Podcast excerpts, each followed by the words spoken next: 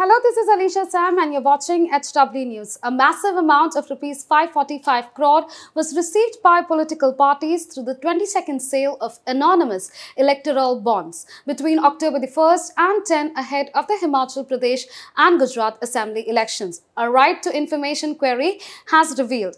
During the previous sale of EBs in July, political parties received rupees 389.50 crore according to a report in Indian Express. In what appears to be in a reply to RTI application filed by retired Commodore Lokesh K. Batra, the State Bank of India, the only bank authorized to sell the bonds, said on October 29 that the total amount collected by the parties from anonymous donors in 22nd phases since 2018 has increased significantly to rupees 10,791 crore.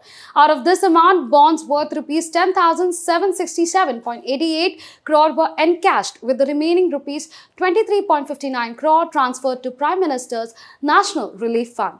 In this video, we'll tell you the viewers about the RTI reply in which government recently have received worth rupees 1 crore each. But before that, if you're watching this video on our YouTube, then do subscribe our channel right away and press the bell icon to never miss a video update.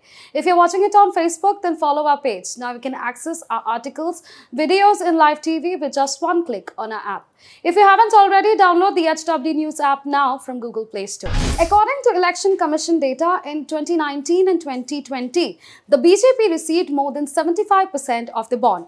The RTI reply has also highlighted that 25 political parties have opened special current accounts to redeem and encash electoral bonds as of March.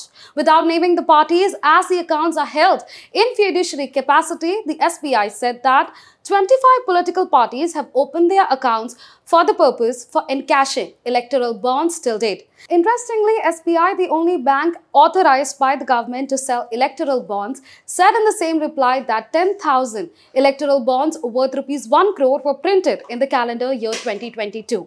In reply to Kumar's earlier RTI query with the same question, SBI had on August 1st provided details of printing of electoral bonds in 2018 and 2019 as the only instances of the same. In response to the question of who would bear the cost of printing the electoral bonds, SBI responded on October 29 that the stationery is brought from GOI, that is the Government of India, by SBI for sale at its authorized branches. Citing data provided by SBI in its recent reply, Kumar said to the Indian Express that the government had printed 10,000 of the new rupees 1 crore denomination electoral bonds even when 5068 of the bonds with the same denominations were lying unsold after the sale of tranche in July.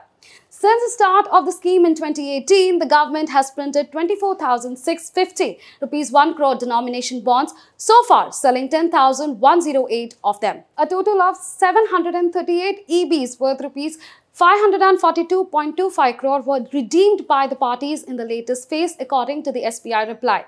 EBs worth rupees 117 crore were purchased from SBI's Hyderabad main branch and rupees 115 crore from the Chennai branch. The query revealed that as much as 96% of the EBs sold were of the face value of rupees 1 crore each. Delhi topped the list when it came to encashing the bonds, followed by Kolkata and Hyderabad. Bonds were also encashed from SBI branches in Gangtok, Chennai and Bhubaneswar, the reply revealed.